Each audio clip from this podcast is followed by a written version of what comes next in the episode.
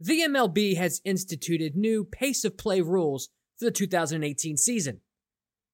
Let's talk about whether you love it, you hate it, or you'd rather just go kick rocks. Play ball! Ladies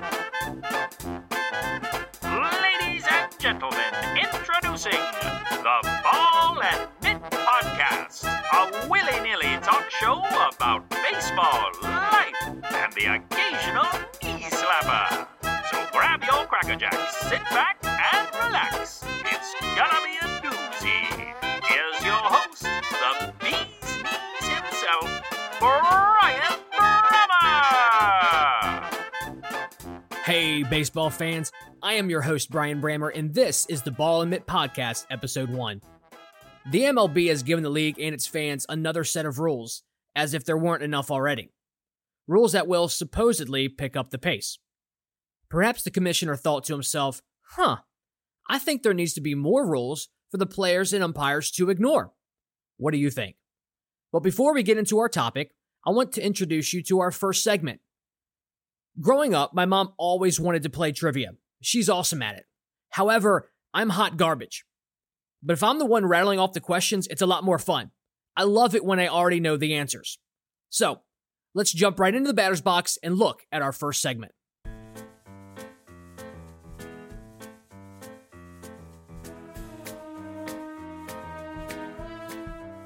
Welcome to Knuckleball Trivia. I present to you a riddle or question, and you have until the end of the day to figure it out before I reveal the answer on Twitter. Don't forget to follow me at Ball and Mitt. One thing I'd really like to do with this segment is to get you more involved. So perhaps a giveaway every month to the person that answers the most questions. I don't know. I don't know what that looks like. But you guys send me your suggestions. We will brainstorm about them and then just roll with it. So, here is your knuckleball question. Which of the following does not belong, and give a reason? A. Sunscreen. B. Sandpaper. C. Bubblegum. D. Chapstick. Or E. Shaving cream. Don't forget, you have until the end of the day to respond. And that is your Knuckleball Trivia.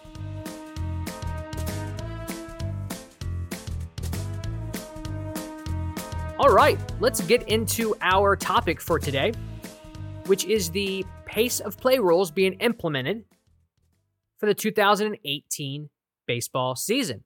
Now, before we talk about the key components and break it down that way, I actually wanted to read a couple of quotes that I was able to find on what some players and managers are saying about these new rules. Some are good, some are bad. John Lester, I don't have to say anything more about what we can expect from him. And then some are a little indifferent. So I'm just going to read these off and give you an idea of kind of what's the feel in the league right now for what's going on. Okay, so Nolan Arenado says, not too fond of making too many changes in the game. Joe Madden, manager for the Cubs, says, I don't want to comment on it too much because I always get in trouble when I comment on pace of the game. Then later on, he says, whatever the number is, referring to mound visits, I'll abide by it. So a little indifferent. I think he was alluding to the fact that he probably doesn't care for it, but he also doesn't want to get in trouble. Smart man. Bruce Bochy, the Giants manager, says, I think at times the game should be sped up in areas, so I'm all in on this. The shortstop for the Toronto Blue Jays, Troy Tulowitzki, he says, the rules are the rules, you obey them, you adjust. Sometimes it takes a while to adjust to them, but whether you like it or not, it really doesn't matter. So I think he's, again, trying to stay out of trouble. I don't want to put words in his mouth, but that was a very vague quote. And then we get into John Lester, pitcher for the Cubs. I think it's a terrible idea, Lester said at the Cubs camp on Friday. I think it's all terrible. The beautiful thing about our sport is that there is no time. Fans know what they're getting themselves into when they go to a game. If you want to go to a timed event, go to a timed event. Then Royals pitcher Danny Duffy kind of is in the same vein, just not as savage, says, "I just don't get it, man," Duffy says, sitting at his locker as the Royals continue their first week of camp. "I don't know what Manfred's obsession with shortening games is, and I just don't understand it. It doesn't seem to be as much of an obsession when it's a national broadcast and the commercials go for 2 minutes and we're ready on the mound and we've got to wait around, but it's all about the money. It's a bunch of garbage. It angers me." And then we have some others. Stephen Voigt, the Brewers catcher. "I think it's a good idea to limit visits as a way to speed up the game. Too many times we go to the mound with nothing to say. We're just going to break up the monotony to do this or do that. I think it's going to help speed up the game a little bit." So he's mentioning that some mound visits, they just go and maybe tell a joke or talk about what they're going to do after the game. I thought that was interesting. And then the Mets manager, Mickey Callaway, says, "To gain an edge in any part of the game, you have to be prepared. If we can prepare our catchers and pitchers and their communication better than other teams, maybe we won't get confused like other teams. So we can get an edge because of that rule," referring to, again, the mound visits or some other rules. The mound visits is the big piece of this. So there's a flavor of what Major League is thinking about the rules this year. Some good, some bad, some indifferent. I do think there's more of those that side on the air of caution, and they're just kind of waiting to play it out. Okay, so as I mentioned, there are four key components to these rule changes. Number one is mound visits. Number two is inning breaks and pitching changes. Number three is the batter's box rule, which there's nothing really changing about that. It's just reemphasizing what was already in effect in 2017. And then there is the video replay review. I think it's just a couple of things to help speed up the challenge rule or to determine if they want to challenge. Okay, so four Roman numerals, and I'd like to go through each one. I'm not going to read everything verbatim, but I do want to touch on key components and then have a discussion and some opinion about it, and then maybe a solution at the end that's actually been promoted or mentioned by Buster Olney. Okay, so let's go ahead and start with mound visits. Now, mound visits, I think this rule is the most controversial. It's the one that a lot of managers and players are commenting on, and it's a lot of what journalists are writing about. So let's spend a bulk of our time just kind of camping out here for a little bit, okay? So mound visits without a pitching change shall be limited to 6 per team per 9 innings. For any extra innings played, each club shall be entitled to 1 additional non-pitching change mound visit per inning.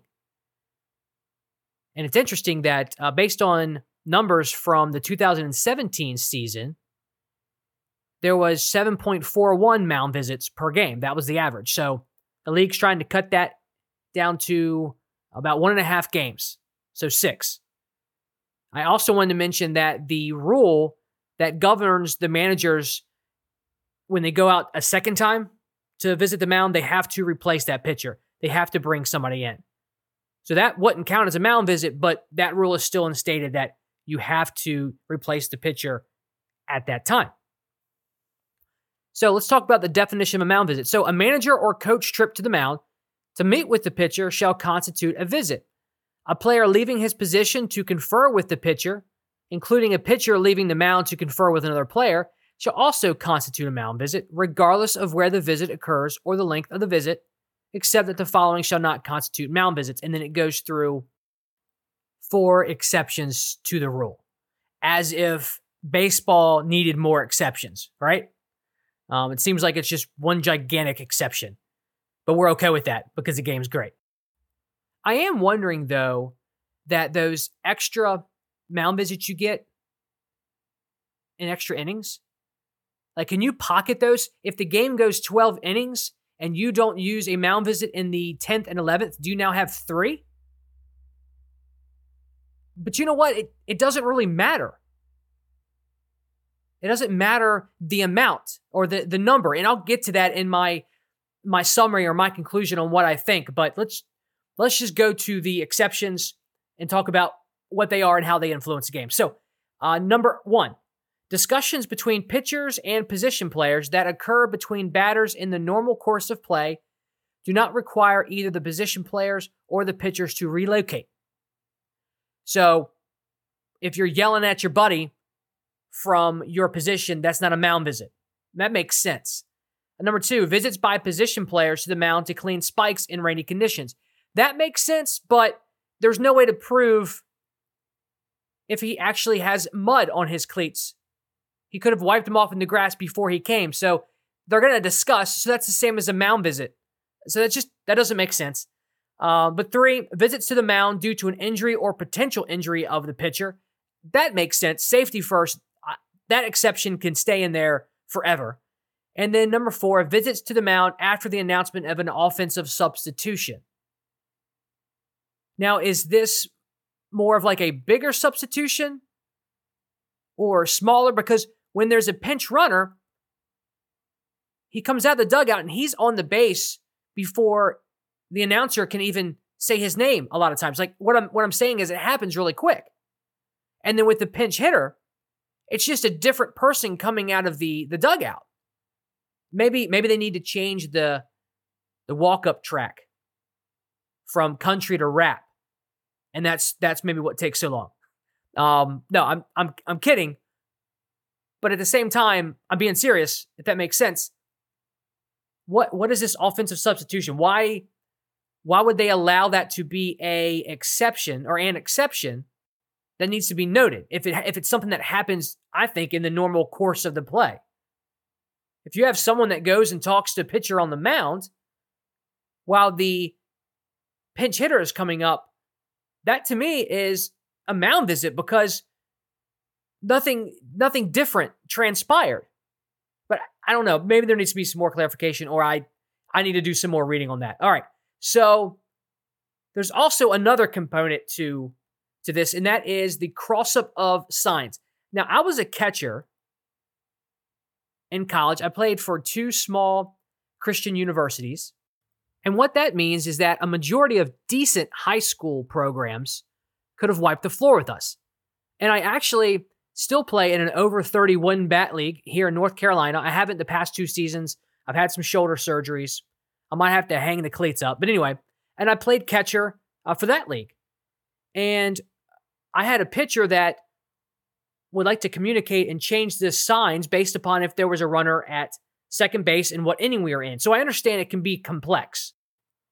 But let's go over these cross-up in signs and the exceptions. Okay, so in the event that a team has exhausted its allotment of mound visits in a game or extra inning, and the home plate umpire determines that the catcher and the pitcher did not have a shared understanding of the location or type of pitch that had been signaled by the catcher, otherwise referred to as the cross-up, the home plate umpire may, upon request of the catcher, allow the catcher to make a brief mound visit. But any mound visit resulting from a cross-up prior to a team exhausting its allotted number of visits shall count against the team's total number of allotted mound visits. So if you're smart, make sure that your cross-up occurs after your 6 mound visits. Now, I know you can't always predict that or plan on that, but that would be helpful if you could.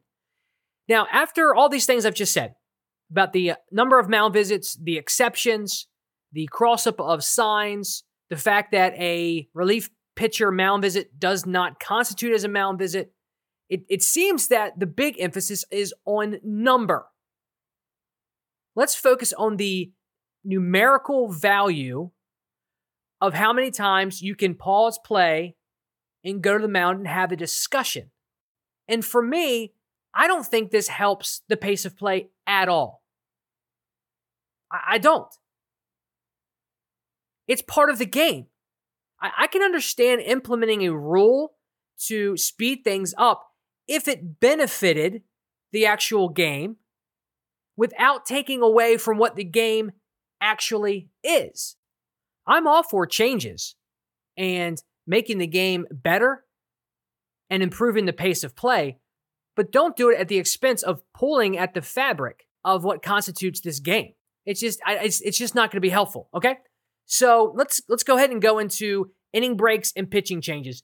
This gets very specific in regards to how everything plays out with the timing. So I'm going to kind of read through what's here so that you can hear kind of how ridiculous it sounds. And that's a subjective, that's not even subjective. That's objective. It sounds very ridiculous. Okay, so here we go. Time break. The timer will count down from 2 minutes and 5 seconds for breaks in locally televised games, from 2 minutes and 25 seconds in nationally televised games, and 2 minutes and 55 seconds for tiebreaker and postseason games. The breakdown will happen as follows. With 25 seconds left, the umpire will signal to the pitcher to complete his last warm-up pitch. With 20 seconds left, the batter is announced and must leave the on-deck circle. Unless you're Adrian Beltre, you can just bring it with you. The batter walk-up music shall begin at 20 seconds, and the pitcher shall complete his last warm-up pitch. And then with 0 seconds left, the pitcher must begin motion to deliver his first pitch. There's no way that's going to happen. And so you're imposing these silly timed rules just for the sake of commercials. And as Danny Duffy said earlier, there was times where commercials were still going on and the players were ready to start. They're good to go. Their pace of play is not affected except through the commercials, which is paid ads. So don't mess with the money. I don't know everything about business or advertising, so I don't want to act like that's actually what it is. But he has a good point. Danny Duffy has a good remark that just makes you sit and wonder and think, could we shave off dead time somewhere else other than mound visits? And I think we can. All right, so I'm going to continue with this. The pitcher may take as many warm-up pitches as he desires, but regardless of how many warm-up pitches he has thrown, he must deliver his final warm-up pitch at least 20 seconds prior to the end of an inning break or pitching change. So the previous 8 warm-up pitches, it's no longer guaranteed. The umpire shall signal for the last warm-up pitch at 25 seconds unless a special circumstance applies. And those circumstances are just things that are outside of the control of the umpire, the player, or the batter, anything like that. Things that were unexpected. The batter must leave the on-deck circle and proceed directly to the batter's box when the pitcher throws his final warm-up pitch. The pitcher must begin his motion for the first pitch as soon as the batter steps into the box and is alert to the pitcher, provided, however, the pitcher cannot begin his motion for the last pitch more than 5 seconds prior to the end of an inning break or pitching change, so that television is ensured to be back from commercial break. Wow. I don't think I breathed during that entire sentence. That was one entire sentence. And the key word, as mentioned earlier, is commercial break. So a lot of our players, they're ready. I mean, have you ever been to a game? I've been to an NFL game, and you have the little commercial guy out on the field. Everybody's ready to go. They're just waiting on him to get off the field. And with baseball, it's the same thing. The players are out there. They've done their pitches. They've thrown the ball in after, they do their infield and outfield warm-ups to keep their arms loose. And we're waiting to come back from a commercial break. So it kind of seems like that's affecting the pace of play. But that's not where they're going to shave off the time. It's just not. Now I've been waiting to get to this last part here of the second section about the timer and the pitching changes. And this emphasizes trying to make the pitching change quicker, trying to speed that up. So it actually, one of the rules actually says that the relief pitcher shall leave the bullpen promptly following an appropriate signal by their manager or coach during the playing of God Bless America or any other extended event. The timer will start as soon as that is over, and then the relief pitcher has to come out promptly. Now, one thing that happened over the weekend, I believe, which was awesome, is the Arizona Diamondbacks brought back the bullpen cart. A lot of people hate it. I mean, you saw, I don't know who it was on the back, the relief pitcher that was coming in. He looked miserable. But I think it's hilarious. I think it looks goofy. It's silly, but that's baseball. I mean, if you watch our rituals and the superstitions and the things that we do before we get into the batter's box, before we pitch, like, it's a very superstitious sport. And it's silly. And it's awesome. Again, it's what makes baseball, baseball. Just so many oddities and weirdos out there. And I love them all. So why not embrace the bullpen cart? It's pretty much a gator with either a baseball cap on the top or it's shaped round like a ball. And you know what? Let's incorporate something. Like the biggest reason we're doing these pace of play rules changes, that's a hard thing to say five times fast, let alone once. Pace of play rules is to appeal to the casual fan, to get them more involved and more entertained. Like minor leagues, they do a great job at this. The major leagues could learn a lot from the minor leagues. Here's what we need to do. I'm a huge Mario Kart fan. I still am. But we need to give every opposing team fan banana peels and red and green turtle shells. And as that bullpen cart leaves the bullpen and heads towards the mound, just have the fans start chucking these things at them. And the bullpen cart has to maneuver around these flying projectiles. And if it can get to the mound without getting hit, the next batter is already down 0-2 and the pitcher has an advantage. Well, that's a way to speed up the game. I would love to see that. We really need to hashtag this Mario Kart idea. Some of you guys think of some ideas, shoot them to me to Twitter, and let's get the ball rolling. Anyway, last part of this timer idea pitching change thingamajig. Umpires shall direct players and enforce the inning break and pitching change time limits on the field. Players who consistently or flagrantly violate this will be subject to further discipline. The umpires aren't going to enforce this because it's too much effort. They have too much on their hands, honestly, with trying to manage the game, and now you're adding something else to them for them to manage. They're just not going to. They're going to pick and choose their priorities, and this isn't going to be one of them. And speaking of discipline, I also don't think it's appropriate to reward a pitcher with a strike or the batter with a ball if they don't move at a pace that the umpire feels is necessary. It's just so subjective. And I know we have these rules implanted and instituted, but to keep away the subjectivity, to make it more objective, but I don't think it's going to work. I think it's too convoluted, and I think there are other ways to change the pace of play. So let me get through these last two, and I'll give you some concluding thoughts. Number three, one of these, the third component is the batter's box rule. This was pretty much to have the batter stop walking out of the batter's box after every pitch, take a couple swings, tighten his batting gloves, make sure his calf protector, ankle protector, or elbow protector was tight enough. It kept him from doing that. So he has to keep at least 1 foot in the batter's box in between pitches, unless there's a foul ball or a substitution. I like this rule. I'm glad it was implemented, and I hope it forever stays. And then number four is the video replay review. There's two things have been kind of tweaked. One was they installed the capability of all club video review rooms to receive direct slow motion camera angles for the 2018 season. I thought this was already being done. Apparently it's not. So I'm glad it actually is being done officially.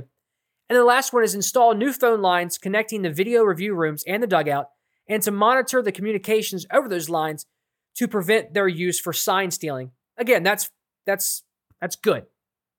These are fine. These don't really need to be mentioned or even made public, but there they are. Now, at the beginning of this podcast, I had mentioned that Buster Olney has a suggestion or a better way of approaching this pace of play thing. And he had mentioned that he thinks these rules or the whole idea of pace of play should be put into the hands of the players and not imposed on them from a group of people that weren't involved in the game. Now, a lot of those, Joe Torre, for example, have played or managed, and so they've been there on the field. They understand the game-to-game strategy and decisions. But I really do agree that some representatives from each team, pitchers and batters, maybe different positions and different, starting and relieving pitchers, should be involved in a type of board where they come together, agree to some pace of play rules, and then encourage their team to abide by these. To make them official rules, I don't know, because then there's penalties with that. And in-game penalties, outside of tossing somebody or rewarding them a balk, which is fine, because that's an art of a deception for the pitcher. That's an actual rule that influences and that a batter or a pitcher has either earned or forfeited. That's fine. But I really like this approach, and I really think that we head this way because at least the changes or ways to go about changing the pace is going to be on the terms of the players and not on those that are controlling the checkbooks. And I don't say that negatively. I really don't. Again, I don't want to act like I know everything about this because I don't. But I really do think commercial breaks are a big deal. That's not going to change. So I'm not even going to entertain that thought. But one suggestion could be when there is a pitching change, the manager does not have to go out to the mound to signal it. He can call it. The reliever gets on the bullpen cart, implementing that, drives onto the mound, and that pitcher that's getting replaced can either stay there and have a conversation with him or walk off the mound as soon as the manager signals. Great discussion. Great show. I love baseball. You love baseball. And we're passionate about the things that we love. And with that passion comes some criticism. We get defensive when something that we care about gets threatened, and that's okay. But there is a fine line between criticism and just straight up complaining. I don't want this show to be all about the latter. I'm not that guy. Well, that's my opinion, but I don't think I'm that guy. I'm all for making this sport the best it can be. If there are problems, let's fix them, but let's fix them the right way. Any changes that get remotely close to tearing at the seams that make this game what it is shouldn't be entertained. And I feel that these new rules do that. So where does that leave us? Well, let's keep brainstorming. There's nothing wrong with experimenting. Let's use the minors as our laboratory. In fact, we're doing that now with putting the runner at second base to begin extra innings. I applaud the MLB for looking for viable solutions. But again, I just don't think these pace of play rules are that solution. I appreciate you guys for listening in. I want this show to induce excitement and be something that makes you feel good about life. Because you know what? Life is hard. It has its struggles. It strikes you out. Life can be a beanball. But I promise you, it won't always be like this. So I'm leaning on you to make the Ball and Mitt community one that's healthy and striving. I'm excited, and I hope you are too. So this leads us to our closing segment to wrap up the show.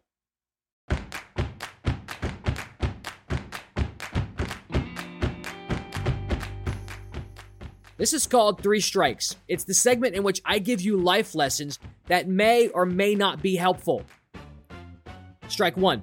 If you don't succeed in meeting your own expectations, don't punch yourself in the face, especially if it's televised. Rest in peace, Ken Giles Jaw. Strike two. If you don't want to trip up doing routine activities or errands, make sure you don't wear ugly shoes. Kyle Schwarber, no easy way to say this, but your cleats are hideous. And strike three, absolutely, under no circumstance, for any reason whatsoever, put pineapple on your pizza. That's strike three, and I'm out. See ya! Well, folks, that's a wrap. This has been a Ball and Mitt podcast production. Take a gander at our website and remember to follow us on Twitter and subscribe to the show. Thank you for tuning in. Farewell, baseball fans!